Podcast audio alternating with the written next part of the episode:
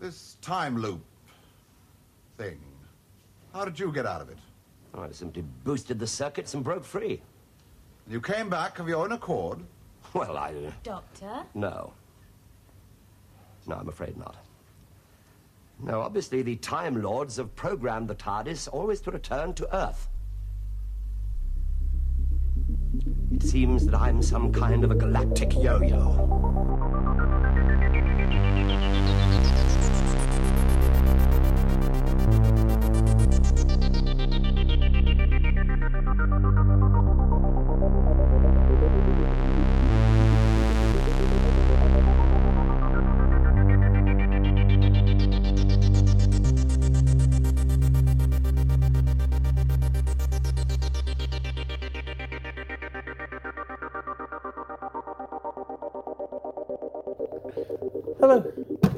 everybody, and welcome to Galactic Yo-Yo, the podcast where Doctor Who fans share their unpopular opinions with the world, and I have to deal with them. I'm your host, Molly Marsh.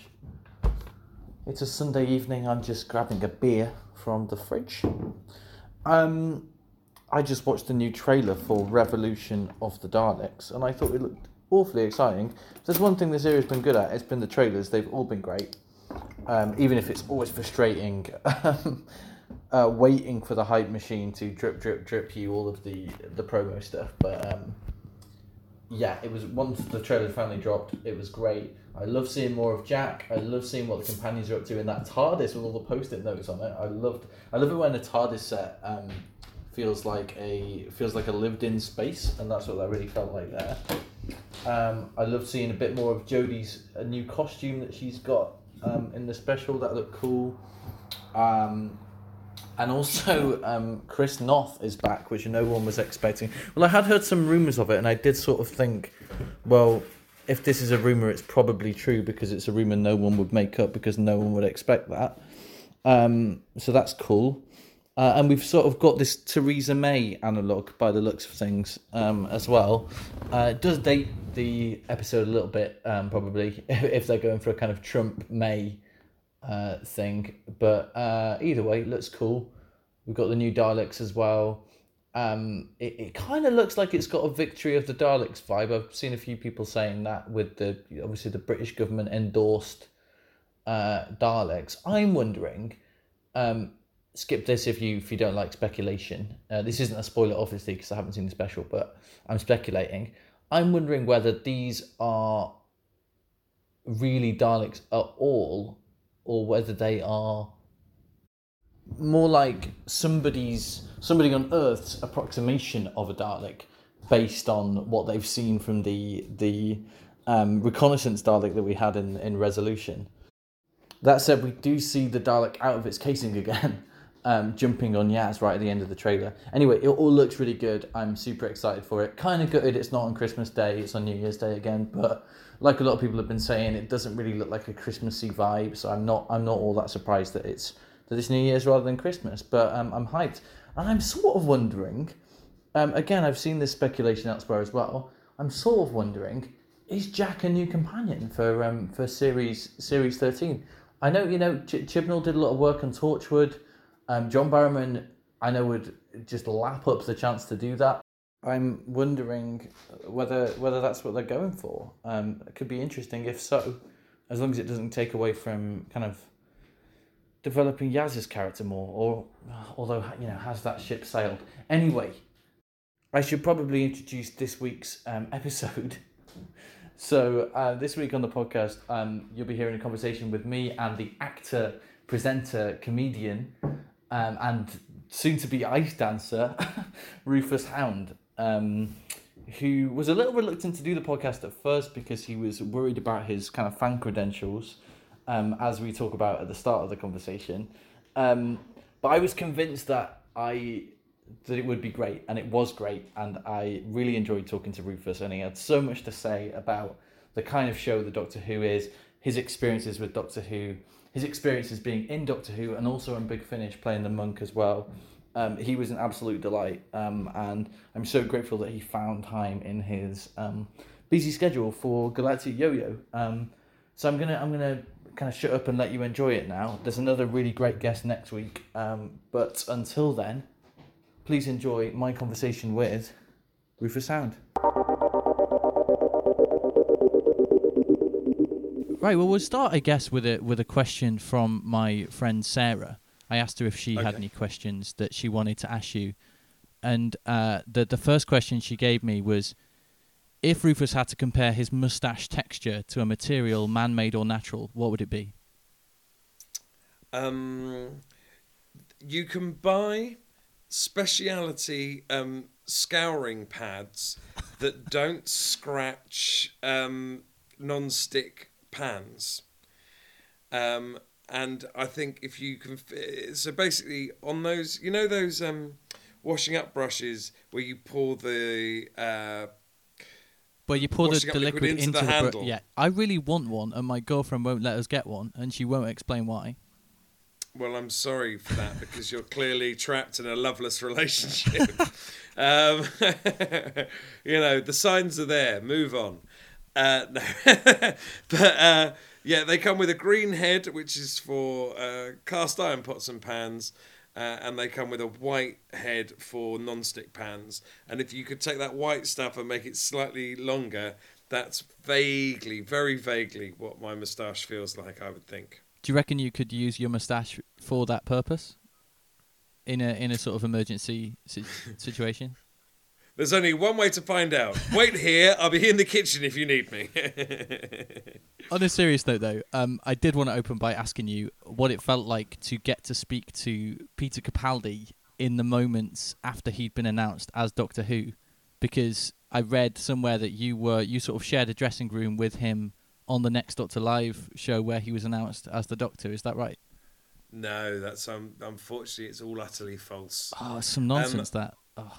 Yeah, um, the I, I think the the the conflation there is that um, and I have told this story before, so I apologise to your listeners who've heard it more than once, but um, I have been chums with uh, a fellow called Peter Eccleston, who is I have read this story before as well, but I, I do want to hear it from the horse's mouth. uh, who is Christopher Eccleston's cousin. And so on live television, where I was already fairly excited because I was going to find out who the new Doctor was. Yeah, so this is sorry for the Um, listeners that are not up to speed. This is on the next Doctor Live uh, show where they announced Peter Capaldi in a sort of bizarre stars in their eyes style unveiling um, on Yeah. a Sunday evening. Yeah. Um, and there was much speculation about who it was going to be. Um, anyway, I referred to Christopher Eccleston as Peter Eccleston, just as a sort of mental glitch, really. But it has led to no end of people speculating that I knew it was going to be Peter Capaldi and it was a slip up, and it, this is, you know, this shows that it was known and people behind the scenes knew.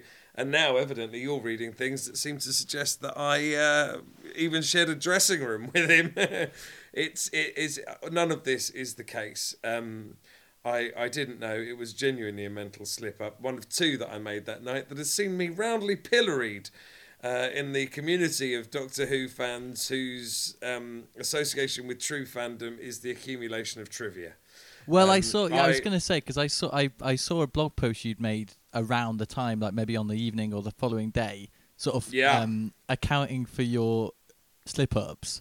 And it just made me, as a Doctor Who fan, obviously I'm a very dedicated Doctor Who fan, as you can tell by the fact that I've got this podcast that's accumulated more than 100 episodes. But Yeah. I I just felt sad reading it. I just thought, gosh, is is this the way we come across that somebody feels the need to uh, apologize so profusely on their blog? I just it just made me feel like gutted that that's the way that Doctor Who fans were kind of seen by the wider world. Ah, well, I would I would at least defend Doctor Who fans from what what maybe felt like me apologising to them. I think it's it's more that from my own point of view, at that point especially, I myself was such a big Doctor Who fan that I felt like to an extent my presence on that show, I was there as on some low level a bit of a representative of somebody for whom Doctor Who really mattered Mm. and to that end, getting that kind of stuff wrong would have annoyed me if I'd have been sat at home watching it. So Sure, the I- frustration yeah. was as much self-directed as it was, you know, like outwardly. Oh God, Yeah. you people are all having a go at me. It was like, no, I'm having a go at myself internally, uh, and, Yeah. and uh, you know, it was a kind of mea culpa to my to myself as much as to anyone else. But um, yeah, it, it was more the bullshit that accompanied it. Oh, sorry, is this a family-friendly podcast? Should I avoid? No, it's okay. You you can swear. I gave up on that a long time ago. Very good. Um, yeah, the, the, the nonsense that accompanies that, uh, you know, when you take even half a step back from a lot of that, it just seems like the nonsense it really is. But in the moment, it felt Oh, maybe I- a, little more um, pressed than it does, you know, some whatever it is six years later or what have you. I can imagine. I can imagine. I, I suppose it does seem because you weren't kind of officially asso- associated with the program at that point because you hadn't you hadn't appeared in the show yet. So I suppose you must have felt like you were kind of proving yourself as worthy of being on that next Doctor Live lineup with with those other people who had more of a clear association with Doctor Who, maybe. Yeah, I think that's exactly right. Um, and Not that uh, you, not that you should have felt like that, or or yeah, deserve to feel like that, but it's inevitable, I suppose. Um, yeah, I, I think it's just that uh, having having myself been a fan of things when there are shows and it just feels like they rounded up a load of celebs to talk about it rather than like actual fans. I myself find that really annoying and I feel patronized as a fan more than I feel like ultimately if if I love um, The Good Place, for example, the sitcom The Good Place, and instead of there being someone on a show that is discussing how great The Good Place is, there is just a comedian who happens to be flavour of the moment who has watched two episodes and says, Yeah, I think it's really good. Then I'm like, Fuck you! like, I've watched all of those episodes repeatedly. I've listened to all of the podcasts. I follow all of those actors on Twitter. I um, have watched Mike Schur talk about it in intimate detail online. Um, I have uh, read up on the philosophers that that show references, and now just because somebody happened to have a Netflix special that was big six weeks ago, they get to be on TV, and the the sum total of their wisdom about it is, yeah, I think it's good. Just like ah, I've dedicated hours of my life to liking this, and your insight into it means nothing. I find that really annoying. Yeah, I, th- I think that's a familiar frustration with kind of behind the scenes content in general for me, actually, is that often you'll get this kind of uh, meaningless, empty, these meaningless kind of empty platitudes about the whatever they're talking about. And it feels like, oh, I mean, who's this serving? Do you know what I mean? Yeah, yeah, because I, I mean, to an extent, Mole, you know, I think we can be fairly uh, honest about this. I'm I'm kind of bored of living in a world where everyone's lying to you. You know, I had my reservations about being on your podcast because, truth be told, over the last few years, and this is no real judgment on the show per se. But my interests have wandered slightly, and my memory certainly isn't what it used to be. Mainly thanks to a combination of, you know, other things happening in my life and heavy drinking um, it means that I don't have all of the show titles at my disposal, all the actors at my disposal when it comes to Doctor Who. So I was sort of saying to you, look, you know, I'll happily be on your podcast, but in terms of it being any kind of fan service, uh, I don't know that I have anything to say that people would particularly want to listen to. Um, it, it interested me that the precisely show- precisely because when I listen to these sorts of things about things I do love, Mm. um, and no one and it's somebody on there that doesn't really have anything to say about it, it, it I just find it tedious and, and kind of pointless. well, hopefully this won't be tedious and pointless. well, hopefully not, but you know, can we, can we make that kind of guarantee?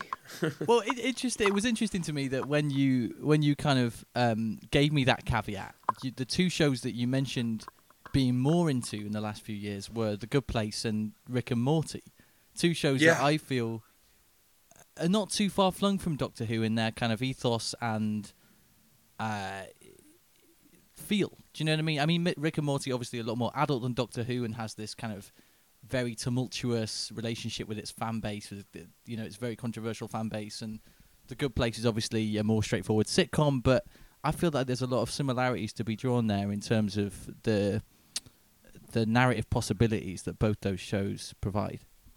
Um, well, I mean, look, you we've started off talking about Doctor Who live, and I think on that show, uh, what I say is that the thing I adore about Doctor Who is it places issues in abstract, meaning that you can reflect on them as a branch of philosophy, or as you know, you can reflect on the central idea of something like racism or fascism or nationalism or fear, you know, whatever it is in abstract.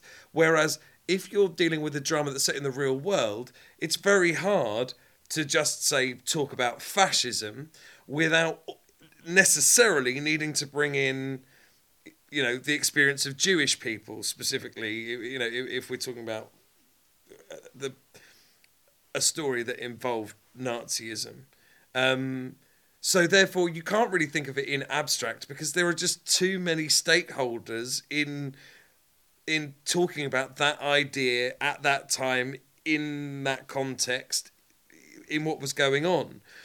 Whereas by saying in a far flung planet, you know, millions of years away, um, you can maybe talk about racism, uh, you know, as an idea and, yeah, in the same way that in the Good Place, it's set in this other realm in the afterlife, and in Rick and Morty, you they're they're accessing these other alternative realities or these other planets, and it's it's a the the possibility for allegory, allegory there is Yeah, that, that's it. Yeah, and I mean, what the Good Place does is it very specifically talks about uh, ethical philosophy, and what Rick and Morty's able to do is talk about a whole bunch of things, um, not specifically ethical philosophy. I mean, you know, the Good Place is a deep dive on ethical philosophy um, through the prism of American network situation comedy, and Rick and Morty basically is a kind of punk like punk version of Doctor Who, I think, in lots of ways. Um, and I love it for that. Yeah, it, it's interesting to me there what you said as well about that Doctor Who's inability sometimes to engage with real life versions of things like race, racism and fascism because I think sometimes yeah that's when the show starts to stumble is when it is when it comes into contact with kind of real real life historical events and you and you're kind of bound by the history and and yeah the doctor's forced into this weird place where he or she is is kind of unable to act in the way they usually are. Do you know what I mean? I think we've faced that a little bit over the last couple of years as the show tried to deal with these admirably tried to deal with these real historical events. It's very tricky, isn't it? Because, of course, at its genesis, Doctor Who was kind of the horrible histories of its day. you know, like, Yeah, here's a show for kids that uh, will um, take the current chutzpah around space and space travel and all of those things, and are there people from other planets? Um, and be a way in which we can talk about history and get them excited about history. And, and it was a relatively straightforward idea that. Um, obviously, as it went on, i i its scope became much wider.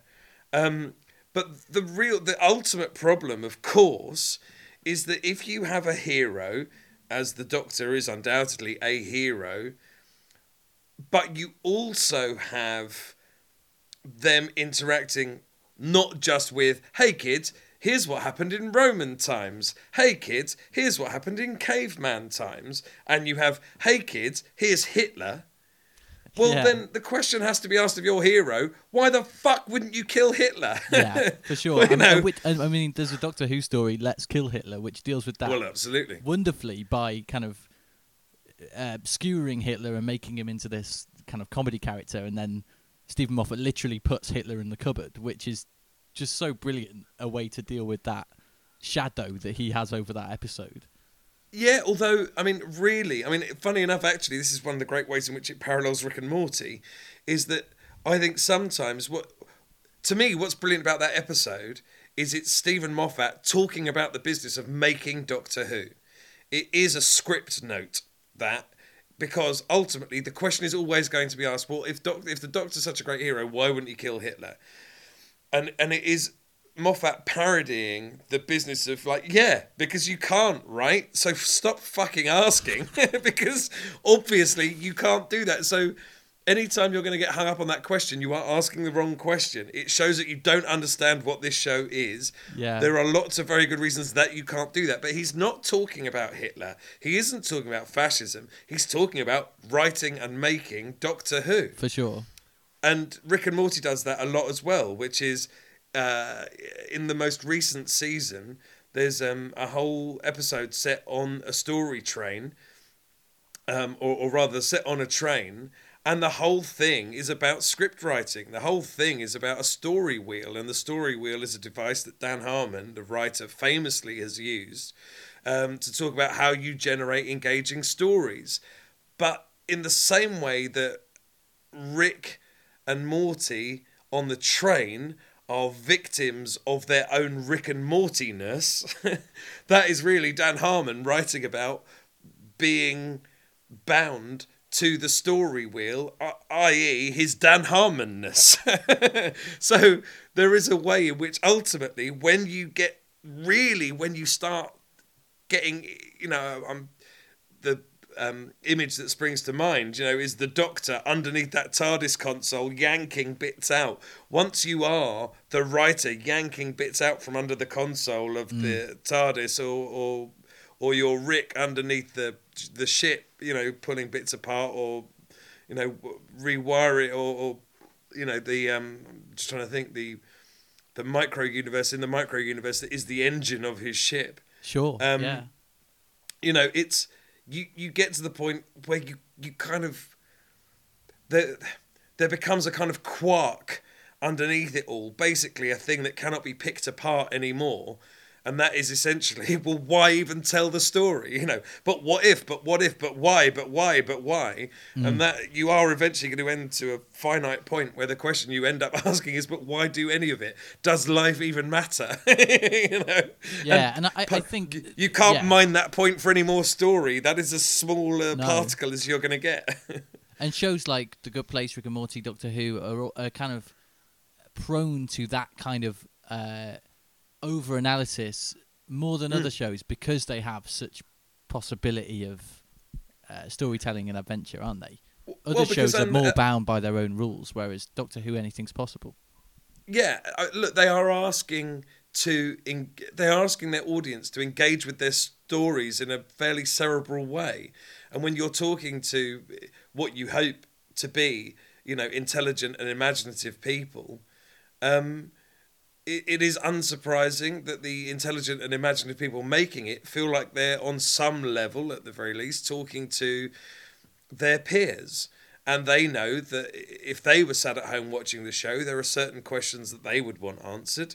And they feel that that's probably the same questions that the people who love the show um, would want answers to. And so, to an extent, there it becomes a situation where they are making the show for themselves. It all becomes one big feedback loop. And what do we know about feedback loops? Is that after a while, the sound is deafening and nobody can do anything while that Yeah. sound is ringing out.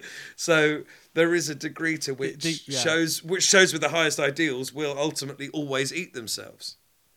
The the image that's springing to mind there for me is Peter Capaldi punching the uh, the wall of diamond in Heaven Sent, which famously is Steven Moffat Yeah. kind of punching through his own script and yeah, just kind of sending himself mad. And yeah, I just love that image. Um, it's so Yeah. so fantastic. You touched on something there uh, a little earlier on about Doctor Who being the horrible histories um, of its day, and, and this was something I was meaning to touch on with you because you've made stuff for both grown-ups and children, and you've kind of crossed that bridge. What do you think Yeah. it is that kind of yeah? What do you think it is in a, in a work that that makes it bridge that gap? What how is Doctor Who bridging that gap? And yeah, what can what insight can you offer there? Um, That wasn't really a question, but I wonder whether you could offer any insight. yeah. no, look, I, I, I feel you. You know, you give a pretty good flavour of where you're pointing. Um, I would say, you know, I have I the stuff I make for grown-ups uh, has tended. Ah, look. I mean, again, it's a bit tricky because I, I, I, then am about to do exactly the same thing. You know, beating my own tail. Um, I would say that the stuff I have been in charge of making, or the stuff that I've had most sway over making, has tended to be for adults. And the stuff I've been lucky enough to be involved with making for children, I've had some minor sway in. Um, but it, it it was never really particularly that the buck stopped with me. Sure. And, uh, but but what I would say is, what is true of the work I am proudest of is that they both are asking questions. The stuff that you know I made for kids uh, was you know what nearly ten years ago now in the shape of Hounded. And that was as close as I ever thought I would get to being the Doctor. so, when I was, um, I uh, the, the story of that coming to being was that there was a pilot being made for BBC Three. I helped them out with the pilot. The idea of that pilot uh, was it was a CG sketch show, and that each episode would feature a face from BBC Three running through a series of repeating sketches. And that each episode, those repeating sketches would change slightly each time, depending on which face of BBC Three was running through them. Right. Super high concept, um, somewhat conceived by the filmmaker Ben Wheatley, who um, oh, who later worked on Doctor Who? uh, yes, exactly so. Uh, as well as you know, Kill List and High Rise and and uh, in fact, Yeah. he had a thing out a couple of Christmases ago, which I would also urge people to watch, which is fantastic. Although I can't recall the name of it off the top of my head now. Something like Mr. Bungle's Christmas or something. Oh, I haven't that. heard of that. I saw a film of his called Free Fire about three or four years ago. That's really good. Um, as well. Yeah, he's, it's great. He's great. Yeah. Yeah, I saw him. I saw that, uh, and he did a Q and A while I was working up in Leicester. Um, uh, and because I'd worked on um, the the Wrong Door pilot years ago, uh, Mm. we had a couple of beers afterwards. He's a smashing fellow. Um, so yeah, uh, where was I going with this? Uh, basically, You were yeah, talking I- about I- Hounded, I, yeah. I made that pilot. Um, it was for a thing on BBC Three. BBC Three commissioned it, but they said they wanted it to be something else. They didn't need this face of BBC Three running through each episode.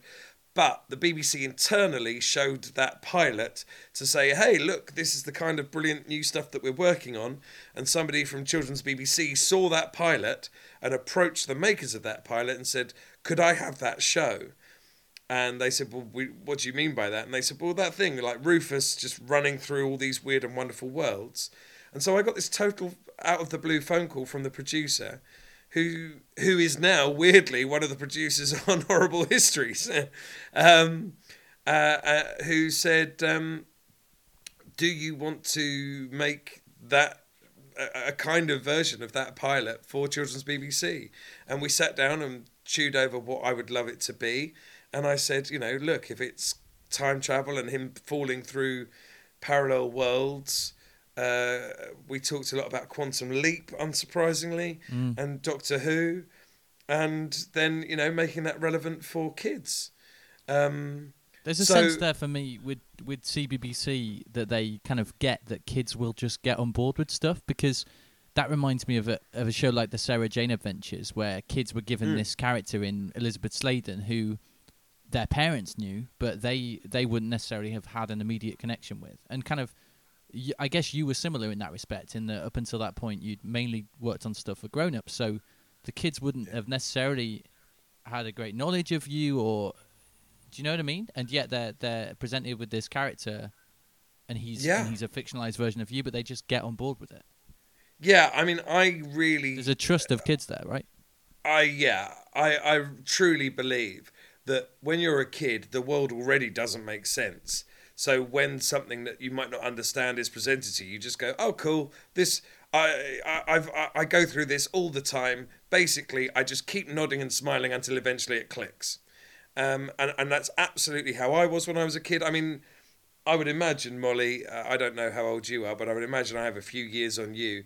I grew up um, where there were only four television channels, and children's BBC was a thing that happened for like an hour and a half every day from I think three thirty, and the cartoons that were on were things like Cities of Gold and Ulysses and Jayce and the Wheeled Warriors, which were Japanese cartoons or French cartoons sometimes, redubbed, and they were so obtuse. Like the the mythos, the backstory, the fact that they were kind of like an ongoing drama with all of this extra stuff. If you missed one, you had no idea what was going on. I'm sure they Well, you played couldn't half watch of it again out of back then order. any- they were endlessly either. repeated. Yeah, that's it. No watch again. No repeat value to it at all. I mean, you know, I've just worked on another um, show for very young children called um, Waffle the Wonder Dog, and you know there is kind of a narrative arc over the two series, but the people writing it know that every show has to stand alone on its own merits because there you, you can't really tell a story over the course of a season uh, because kids are going to watch these in any sequence they want as and when it's repeated you know possibly months years or minutes away from each other. There is no plan for how you're going to sit and watch that so yeah i mean these weird tv shows i watched growing up 80 days around the world with Willy fogg you know that obviously has a narrative arc but i don't know that anybody ever sat down and watched it religiously to know oh and next week it's going to be this and next week or, or, you know followed it or knew what was going mm. on. Every episode was just kind of like a, a random chapter. It was like somebody you know, pulling a random book off a random shelf in a library and reading you a chapter, and then the next week you'd come back and they'd go, I think the book was somewhere around here, and just pulling another book down and reading another chapter. You go, yeah, this is vaguely holding together as a story, I think. Did you have a, a, a strong relationship with Doctor Who as a kid? Then was that something that you that you watched at all, or or not? No, really not. Um, it, it it wasn't something I particularly liked. It was something that was on that I didn't get, and it made me frankly feel slightly uneasy. Um, and I never really engaged with. I think, you know, by the point I was maybe old enough to kind of be into it, it was, uh, you know, the the sharp, cold Colin Baker Doctor leading on to the weirdo uh, Sylvester McCoy Doctor. and I think that any time I dipped into it, it just didn't feel like a show that I wanted to watch. And, and you know, by that point, I could watch TV comedy. So there were things like, you know, Mork and Mindy would have been on at that time and uh, things like the Brittas Empire. And they just felt a lot cozier and easier and, and I liked them more. um, Doctor, uh, there was nobody in my family who was a Doctor Who fan. I don't think I went to school with anyone who was a particular Doctor Who fan. So there was no real way in. There, nobody really recommending it. Yeah, And, there was uh, something spiky. I think. I mean, not that I was there, but there was something spiky. I think about the late '80s version of Doctor Who, and we can, you know, we can look back on it as fans and appreciate things about Colin Baker's stories and Sylvester McCoy's stories, p- particularly. But I think Yeah. at the time it must have felt quite, um, yeah, difficult to engage with. Yeah, I mean, the weird thing is, knowing now a little bit more about Doctor Who and that era of Doctor Who, is I think by the time Matt Smith was stepping down, by the time actually Peter Capaldi uh, was running, you know, the clock out, I, I was thinking, like, why isn't there a cruel Doctor? Why isn't there a doctor who's just over it? Why isn't there a doctor who's done with your bullshit? Why isn't there that guy? And that is, you know, very clearly what they were trying to do with that Colin Baker doctor. And I think, you know, that rightly has a place in uh, in in the Whoniverse. But then why you would have that character and give him that, you know, multicolored uh, frock coat and, you know, make him look like I'm trying to think who he looks like. I always think Colin Baker. There's there's like a muscly, like Greek god. I think in a comic that I, I was going to say I don't think Like a muscly- toga-bound- be- like a toga-bound being pretty boy. Yeah, I, I wouldn't have used the word muscly to describe Colin Baker. no. It, there's I'm just trying. to- There's like a camp narcissist that's dressed in a toga who who who doesn't really say anything, but is just content with everybody loving him. I think that's you know Colin Baker was really a very pretty man. but they I don't know the the styling of all of that and the and the coolness and the cruelty of it, the assuredness of it, it just all all of it just seemed jangly and and that it didn't quite add up. I mean, again, I could watch those now and maybe get a great deal from it, but I, I certainly remember that was my feeling about it as a kid. I'm not was sure. like, ugh, I don't like this. It doesn't make me feel nice. My listeners know that I'm not the, the biggest Colin Baker fan. I am a big Sylvester McCoy fan though, and I think one of the great things about him is that he's he's a comedian who's being asked Yeah. to step into this, you know, semi-dramatic role. And I think Doctor Who's got a weird. I wanted to hear your take on this because I think Doctor Who's got a weird history with putting comedians in its central cast and casting comic actors in unexpected ways. I'm thinking of people like Catherine Tate and more recently Bradley Walsh and Matt Lucas and these people that you'd that you'd kind of uh, as a fan cringe at the castings of because they're known for their for broad comedy and then you, you see them and you think wow what an inspired casting choice um, that was Um, I I contributed to a book of horror stories written by comedians called Dead Funny. There were two volumes of it, and I was lucky enough to be in both, um, edited by a brilliant fellow called Johnny Maines, and his feeling about that project. He, he's a huge, uh, like a, a a real horror aficionado. Um, but his feeling was that there were a lot of comedians who were informed by horror. And when you read some of those stories, you can really see, like, oh, yeah. When you write jokes, you're basically often dealing with something quite conceptual. And then or something uncanny maybe yeah, yeah, yeah, quite so. Something unsettling, and basically you're wrestling with an idea, and and then when you're as a comedian, wrestling with that idea, you're wrestling it into, then it will make people laugh. Whereas um, with uh, horror, you're wrestling it into, well, how do I make people feel shocked or upset or dis- uncomfortable about this? But at its core, what you're what you're really doing is becoming a concept wrestler. for sure Um, and I think that the same can be said of um, comedians in Doctor Who, in that because Doctor Who is so conceptual, if you employ great concept wrestlers and say, yeah, but you know, you're not trying to pin it into the love, you're trying to pin it into this different place, then the genius of getting that right is that you find people who actually can pin it one way and another way. Um, and so that you can have somebody like Bradley Walsh who can absolutely finish, you know, his B plot or his C plot to generate a laugh, or you bring him into the A plot and you suddenly find it intensely moving. And and always what is true, um, in my experience, is we are moved when we see characters who we know have three dimensions be moved. Whereas if you just have a character who is always the hero, and then at the end of it, there they are looking heroic again, we just don't really feel very much about that because we're like, well, duh, duh, you know, like obviously that was going to be the outcome. That's always the outcome. It's where there's that light and shade, and maybe somebody that we think of as being more of a clown suddenly is required to be the hero, um, or somebody that we always think of as being very jolly is now very sad. Um, the emotional difference between those two states is just more pronounced because it is essentially a further journey, you know.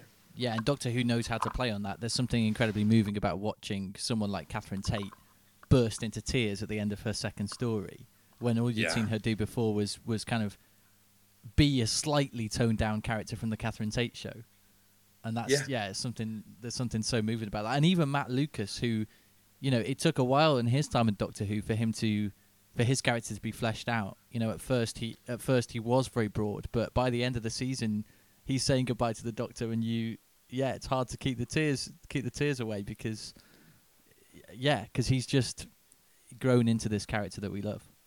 I I really felt ever so sad that um, uh, it was Naboo, wasn't it? Nardole. Nardole. Who am I? Who's Naboo? Naboo is the is the planet uh, from Star Wars that Queen Amidala is queen of, Ah, yes, thank and you. And he's also uh, it's also the the character in the Mighty Boosh who owns the the shop. Ah, yes, maybe that's where I'm getting mixed up. Well done, though. Great Naboo knowledge. Um, uh, yeah, I, I thought that it was it was one of the great shames that we lost Nardole and Pearl. Uh, Mm, uh, Sorry, Pearl Mackie's the actor, obviously. Uh, Bill. um, Bill. Um, uh, yeah, I, I, I thought it was a great shame that we lost them as companions uh, when when um, Capaldi stepped down. Mm. I really rated them. I thought they brought a, a huge amount to it. It was a great dynamic that season for sure. Um, to have those those three all together. Um, Yeah. yeah. In in the TARDIS. So in 2015, you appear in Doctor Who. I do. How does that happen, and what is it like? And yeah, how does that come about? And and yeah, what's your experience of it like?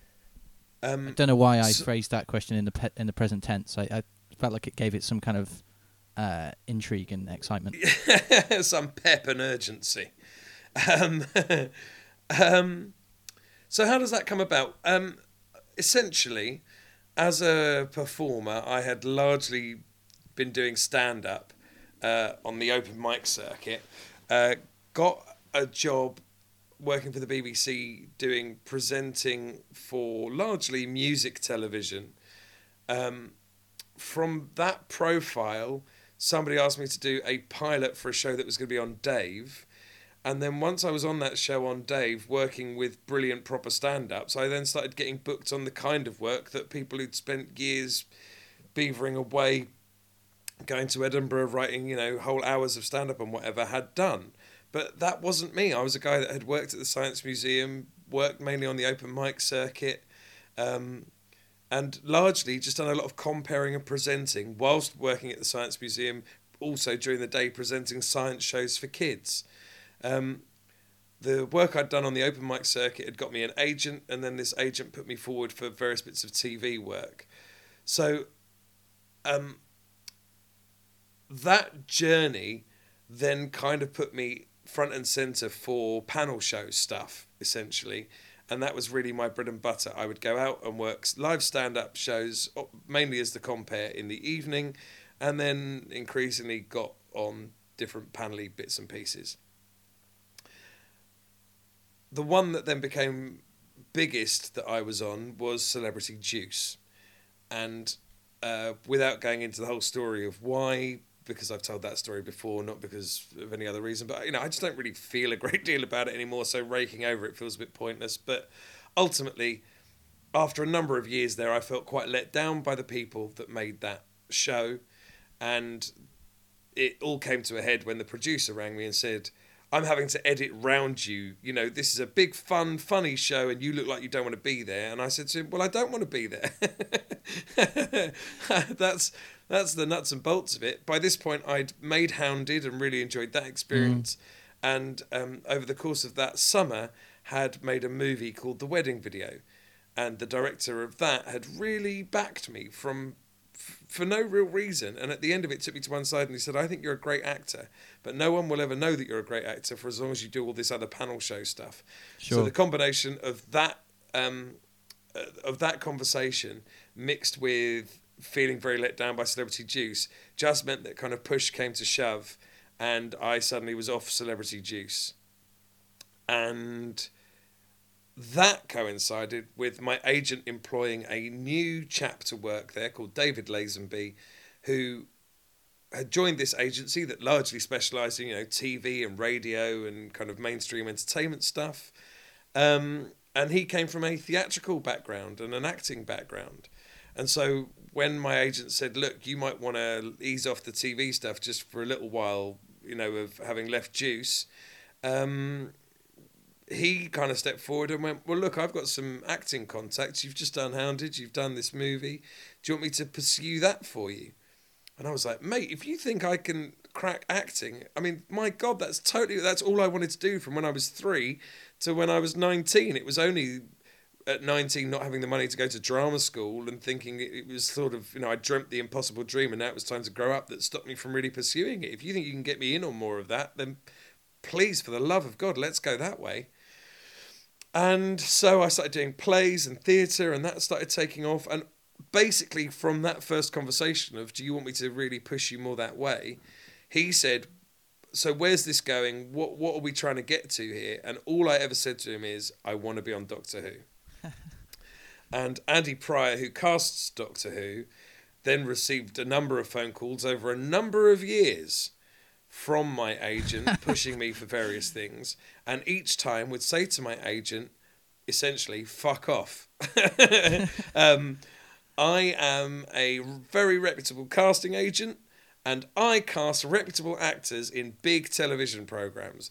Why you think I would want some panel show twonk who's decided to give acting a go in one of the biggest shows on television is beyond me. Please stop calling me, stop bothering me. It's never going to happen. And then dot dot dot part of the reason that Andy Pryor was the casting director on uh, Doctor Who is that he'd worked for a number of years very closely with Russell T Davies. Sure. And, and I'd met Russell when him and Benjamin Cook, who I know is a friend of the podcast, Yeah. um, uh, were promoting their book on Richard and Judy. That was one of the presenting gigs I had. Was a sort of third hand on one on a couple of their TV shows. Um, and I've met Russell, and obviously, basically, you know, fanboyed at him for ten minutes. Going, oh my god, oh my god, like what you've done is so brilliant. And I was never really a big fan of Doctor Who, and like, uh, um, uh, obviously proving exactly what we were talking about earlier, how my brain goes blank when re- required to recall facts. But um, Bob and Rose uh, had been a really meaningful TV show for me growing up, and the Second Coming was just blew my fucking mind. So it was really that I was a Russell T Davies fan more than I'd been a Doctor Who fan, but everything he'd done with Doctor Who and the other people who were into it, like Mark Gatiss, and then I'd started reading some of the novelizations and some of the Douglas Adams stuff, and was like, oh my god, there are so many people that I love who love this, and it all makes sense now, and I, you know, was really swept up in it. Um, and so Russell was, as Russell is, like unbearably lovely and thoughtful and kind and decent. And when he'd gone off and written Cucumber, had written a character where that he'd said, "Oh, well, this guy is basically Rufus Hound," and so then he got in contact with his casting director, who was Andy Pryor, and said, "I'd really like you to get Rufus Hound in on this." That's and so Andy funny. Pryor, at that stage, said to Russell T Davies, "I'm not fucking casting Rufus Hound. it's bad enough as it is. that I get his agent phoning me every time Doctor Who fires back up, asking me to put him in that. I'm certainly not going to put him in some reputable Channel Four drama that's got you know nothing to do with any of it. For fuck's sake, Russell, no." And Russell seemingly basically said to him, No, I really want Rufus Hound to do it. And Andy Pryor only agreed to even see me on the grounds that he could then put other people forward as well uh, for the part that Russell had, in inverted commas, written for me. And I only can tell this story ultimately because what then happened was I did go in to see Andy Pryor. I did audition for the part that Russell had written for me, and I got a phone call literally, I think either the next day or two days after, and it was my agent um, who almost, you know, with a quavering voice said, "So, I've just got off the phone from Andy Pryor about the cucumber job." and he said that the role is yours. And I'm like punching the air at this point because I'm like, holy shit, that is a really good gig. That is a reputable gig. That's Russell T Davies. I get to say words written by Russell T Davies on a on a real proper like meaty channel. Oh my god, this is so great. This is so bloody great. And then my agent said, "No, no, no, no. That's not really why I'm ringing you." I'm like, "What? this is this is good enough. This tops out." He said, "No, no, that's not why I'm ringing you. I'm ringing you to say that Andy Pryor phoned to say the job is yours, and more than that, he's sorry because he wrote you off as being some panel show twat, and he saw the audition and he totally got that you can do this, and so there will be a part coming up in the next season of Doctor Who, and it will be a part that is your part. And he doesn't know what that is yet, but there is definitely going to be something in there that he now knows you will be ripe for. And so you will be being offered a part in Doctor Who. And Andy Pryor himself wanted me to tell you that is because he is sorry to have judged you and judged you wrong. Crikey. And that must know, have been I- an exciting phone call. well, I just basically broke down, you know, because it's because when you do this as a job, you know, uh, being an actor is a machine to make any human being alive into an insecure wreck. Mm. All you're doing is backing yourself and your ability to be able to do something, but deep down, you don't really know if you can do it. You don't really know if what's going on in your head that you're trying to make emotionally um, resonate with other people comes across or, or whether it works. You're only ever taking a swing and crossing your fingers and hoping for the best. And For sure. don't get me wrong, the more you do it, the better you hope you are getting at doing it. But you don't really know. You know, I, I guarantee you could talk to Olivia Colman tomorrow and say to her, "So, you're uh, you're one of the best actors in the world, are you? You win Oscars, and that's how good an actor is. It so? So come on then. How come you're such a great actor?" There would be no part of her that would go, "Oh well, I'll tell you how." That if, if you put the question to her like that, she would go, "Well, don't fucking ask me. I I'm, I never said that. That's I'm just I'm just trying my best over here. You know, Which is pretty much what her Oscar acceptance speech was, actually. yeah. Because what else can you say? For sure. Because everything else is a lie. Everything else is a Mm. total fabrication. You are just trying your best at all times, in all ways, for all things. So, to have at that phone call where the casting director of something that I had loved and, and seen so many endlessly brilliant performers and brilliant performances on, and so many great actors who'd been involved in it, and stories that had moved me. Um, you know, Silence in the Library had been a story that had literally I'd watched on my own on a laptop in a in a in a hotel room in Birmingham on a drizzly grey afternoon, and and literally like a, like a child, like an eight year old child, had jumped up and down and banged the table in front of me, crying, shouting at the screen. It had you know it got a grip of me that much, and the guy that cast the actors in that show had said, you know, you're good enough, you can do this, was overwhelming. Um, and so ultimately that is how that came about. And then and then when i you know read the, the script for the part of sam swift and i'm like oh i see. This guy basically does stand-up comedy on the gallows whilst waiting to be hung yeah no fair enough. I mean I can, maybe i can do it but maybe at the same time andy pryor's not like yeah i think this kid could play hamlet. He's going i need him to play a swaggering cocksure idiot stand-up comic essentially. Like oh yeah no fair enough. That probably is a part i could play. But one that has a kind of um, weird amount of narrative significance in that story as well. yeah, a weird amount of narrative significance, and actually, you know, does get to change gear and, and have an emotional shift, and Mm. And live forever, I- potentially. Well, that's the hope, right? Because because if if if that um, chip that gets implanted in him brings him back from the dead, then it, that that is an immortality chip. But it, if you had that chip, it would make you immortal if you weren't already dead. Because Sam was already dead, maybe that power gets kind of used up to bring him back to life. Maybe, So it not that he would be immortal. It would be that he would age, but he would just live for a very long time. He gets a And second I- chance. And I make this point because if he's not immortal and if he could age, then that means that as a mortal who ages, if they ever decide to bring him back, then I would still be in line to play him. And I pray that the people who make that television program hear this podcast and remember my very, very wise words. So what what was it like then working? Because obviously you worked um, with Russell executive executive producing you in Cucumber, and Yeah. then with Steven Moffat as the executive producer on Doctor Who. What was it? How do their approaches differ, and how did it did those two? I mean, obviously, it, it's kind of um, a difficult question because Cucumber's a totally different show to Doctor Who. But what was it like working with those two creative figures, and how did they differ?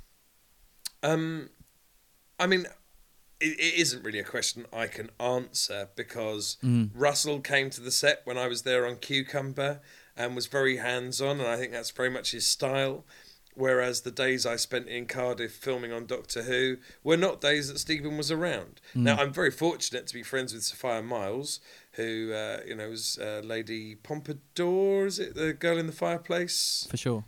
or yeah um and she has quite a, a close relationship with Steven Moffat, so she could absolutely answer that. I understand him to be a tremendous fellow, um, but I, this is not something I've really had very much to do with at all.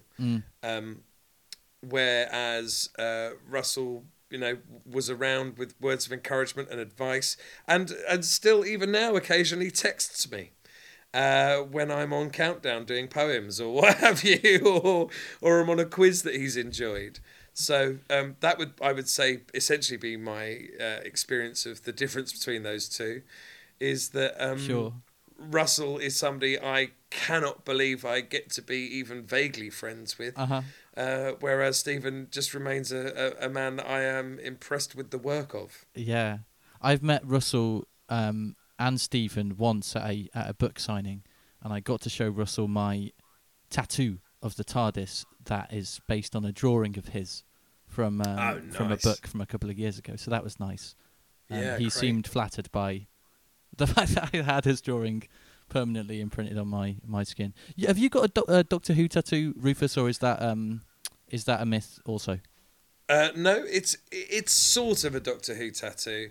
Um, on my left arm, I have a tattoo called Monkeys versus Robots, which uh, is an analogy uh, I came up with um, 15 odd years ago to describe part of the discomfort I feel about the modern world. That we have an evolved psychology, therefore we are essentially monkeys, you know, simians, mammals, call it what you will.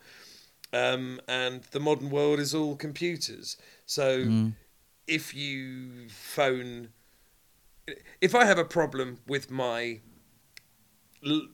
um, gas, say my gas supply, I get on my phone, and then chances are a computer at the other end asks me for my unique customer identification number. Well, at that point, I am now merely the meat conduit between um, the problem as it exists. Meat Conduit is a great band name. I'm putting that in the list. Yeah, please do. Yeah, and, and have it with my blessing. Um, but I'm essentially a meat conduit that allows machines to do what they need to do to make the thing work. Um, I, the ano- the other analogy I've sometimes come up with is like a hundred years ago, the idea that you could walk past a shop window that maybe say had apples in the window, Mm. um, and then walk into the shop and say, "Hello, I'd like to buy some of the apples in your window." The idea a hundred years ago that the person the in that shop would, on any level, have said to you, "No, you can't," would have been ridiculous. I have money. You're a person. I'm a person. This is a shop, and there are apples in the window. Sure. But now, if those apples are part of a display, or there isn't a, a barcode on those apples that goes through the computer, well, I'm sorry, we can't do that. You know, or or even just like the poster in the window. Hello, I'd like to put the poster in the window. No, we can't do that. Yeah. Why? Because you know, there's there's not a barcode for it. There isn't a system that's mm. been bought in to, to make that happen. So no, you can't do it. Oh, I'd like I'd like to buy three of these biscuits. No, that's not the offer. well. well, there's you- sort of a double bind there, though. There's machines and then there's bureaucracy. Those are the two barriers.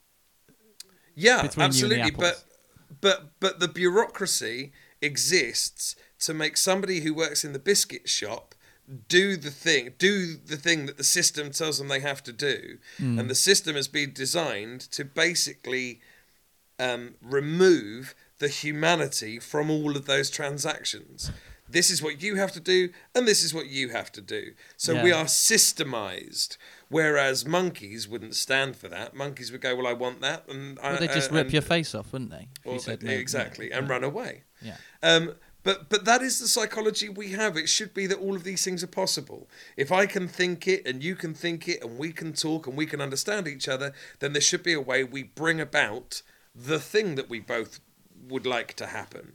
Maybe that's maybe the thing that we would like to happen is you would like to help me or you would like me to give you something for helping me. Um, and as upright thinking entities, we should be able to bring that about. But now, more often than not, because of the systems that surround us and the way that the computers force us to behave in order to meet the requirements of those systems, we are ultimately monkeys versus robots. Is this so- is this the spiel that your agent gave to Andy Pryor every time he, he called up for the uh, the Doctor Who? um, I mean, I did write it out for him, but whether Andy heard it in full, I wouldn't like to say.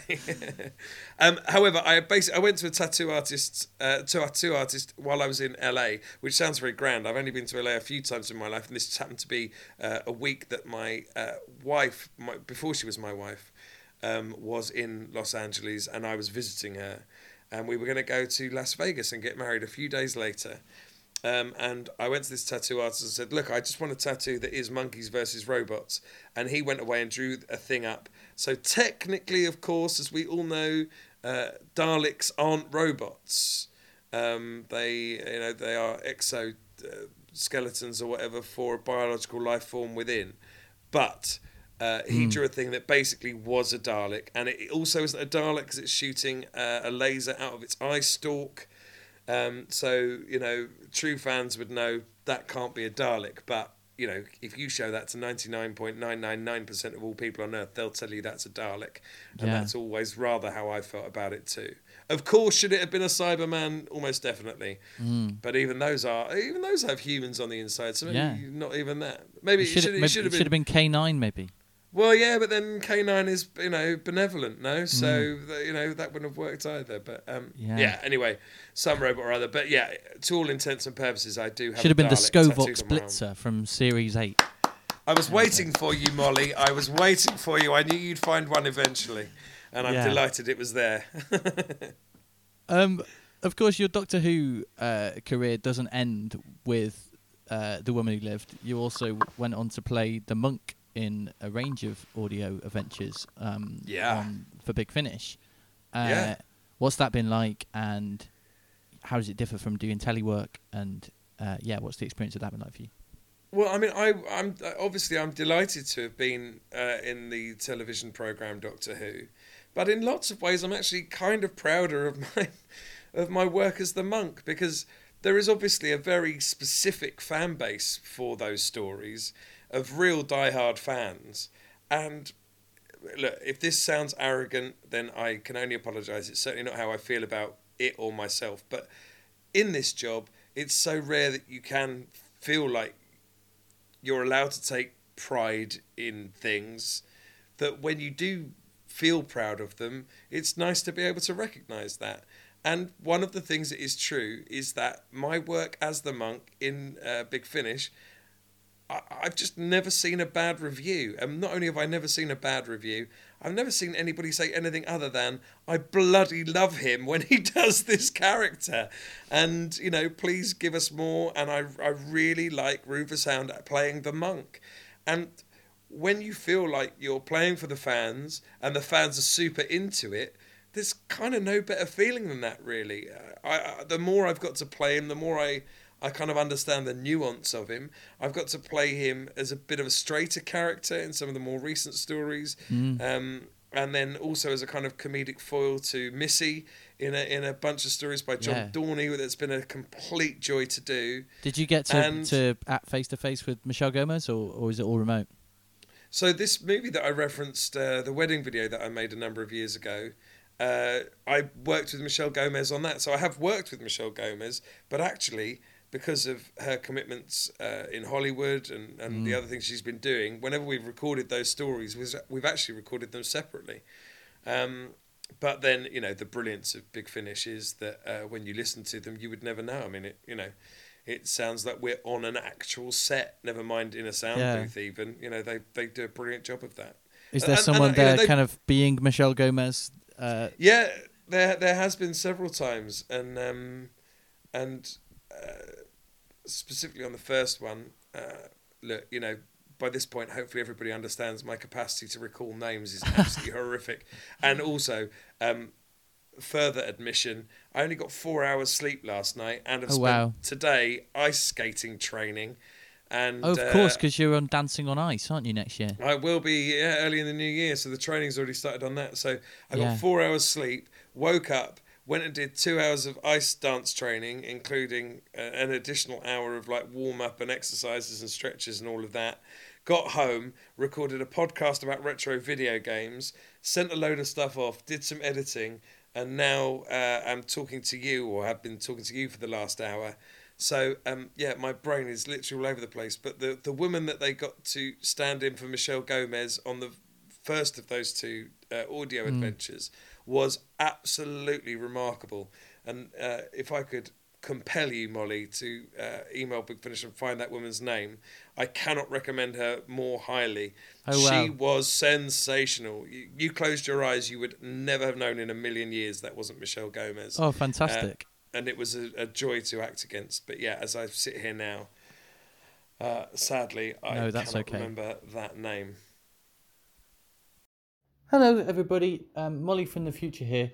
Just popping in um, to let you know that I did uh, contact Nick Briggs about this, uh, and the actor in question was Beth Chalmers, um, who some of you will know, I'm sure, from appearing in a range of other Big Finish audios. Bye, everybody. W- Would you like to? Um, Um, would you like to play the monk on television? Is that a, an ambition? Totally, absolutely. Uh, you know, I, I, I I really think I get who that is, and and you know there is some precedent within the Whoniverse. Uh, you know, if, if we can include Torchwood in the Whoniverse, then obviously Capaldi would then have appeared in Doctor Who with three separate guises. You know, um, so it is viable, seemingly, that if I'd played Sam Swift, I could come back as the monk. Yeah, I Uh, mean, maybe they met at some point, and Sam Swift kind of made an impression on the monk in some way. yeah, or, or- but that's what I mean. Is like, you, do you have to retcon that, or is it enough just to go no? Yeah, so you know, leave, di- leave it to the audience to uh, to imagine it. yeah, different would say. guy, you know, different time. It's fine, but uh, I, I I do think that there is, you know, the uh, the old adage, all it takes for evil to flourish is for good men to do nothing.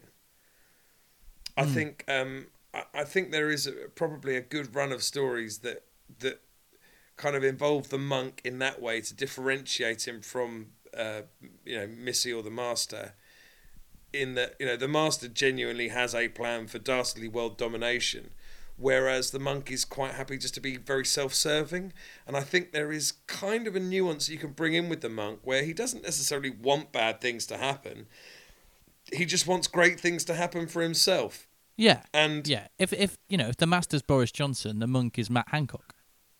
Well, I suppose this is more my point. Really, is that I think if if the master's Boris Johnson, then the monk is just people who vote conservative. Right.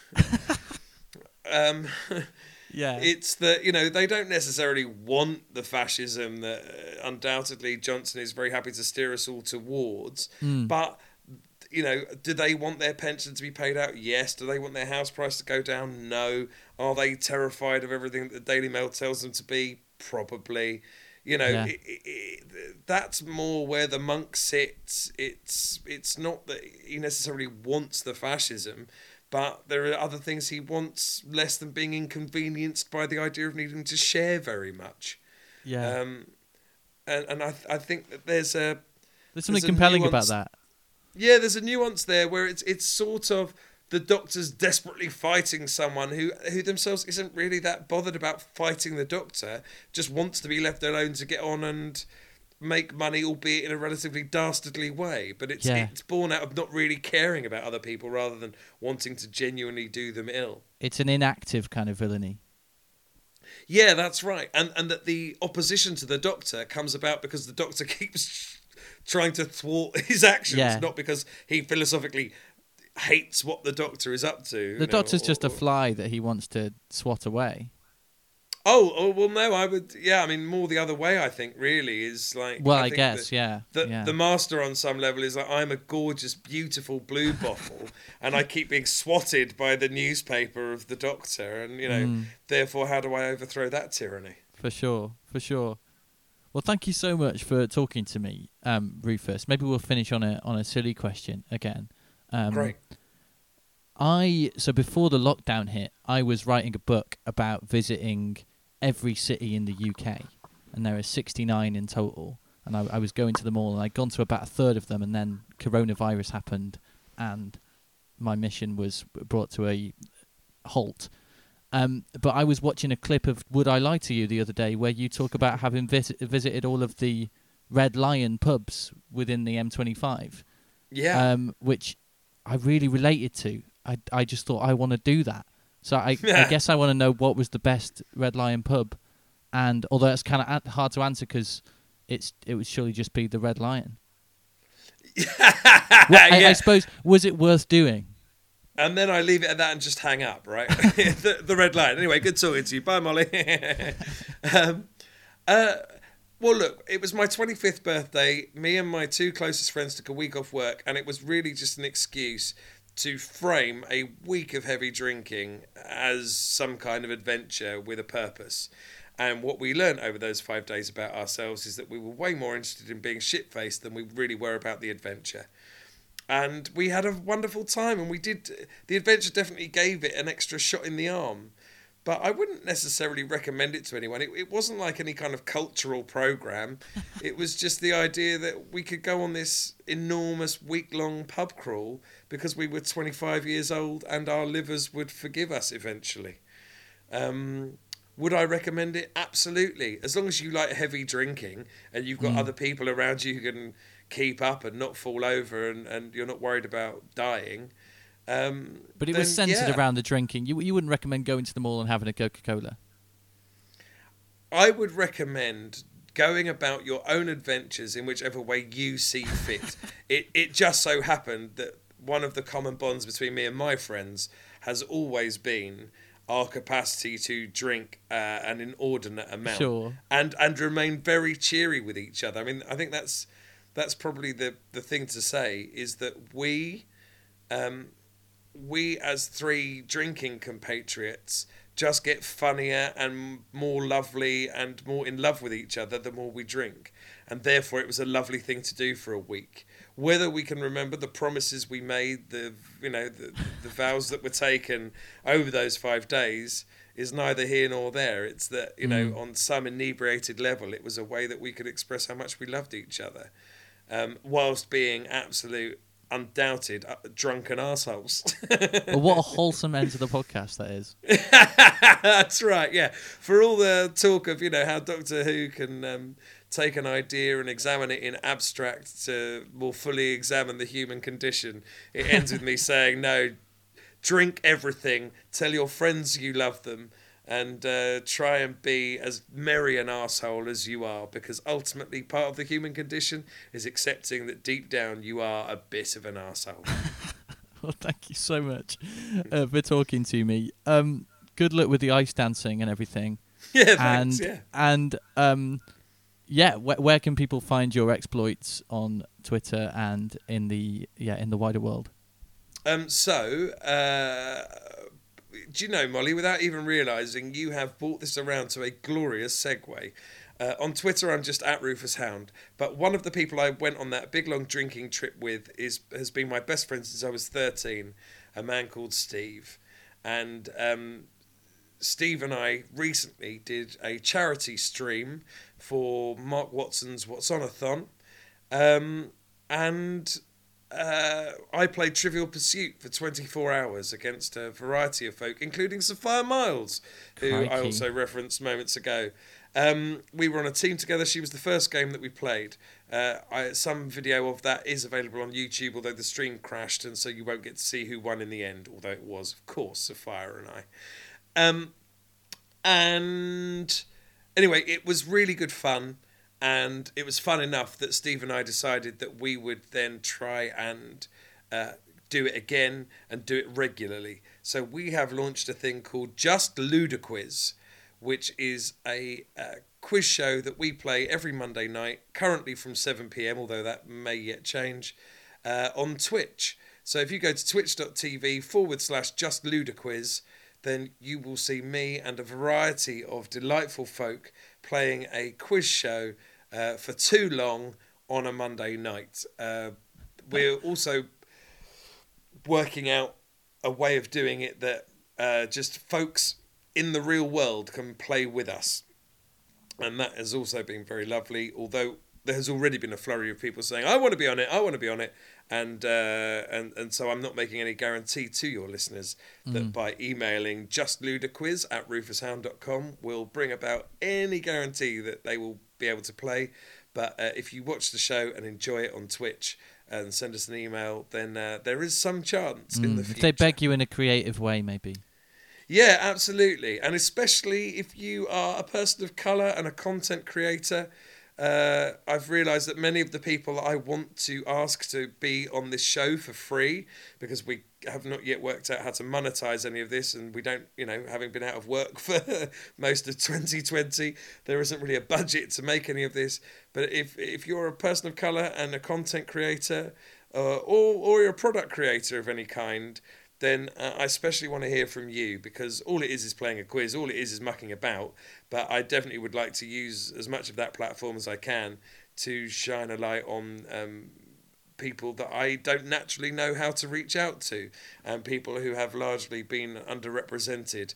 Uh, in the kind of cultural exploits that I've been engaged in, because if that weren't true, I would have more uh, people in my contact book that I would call on that would match that description. So uh, yeah, I'm also using it as a way of making new friends.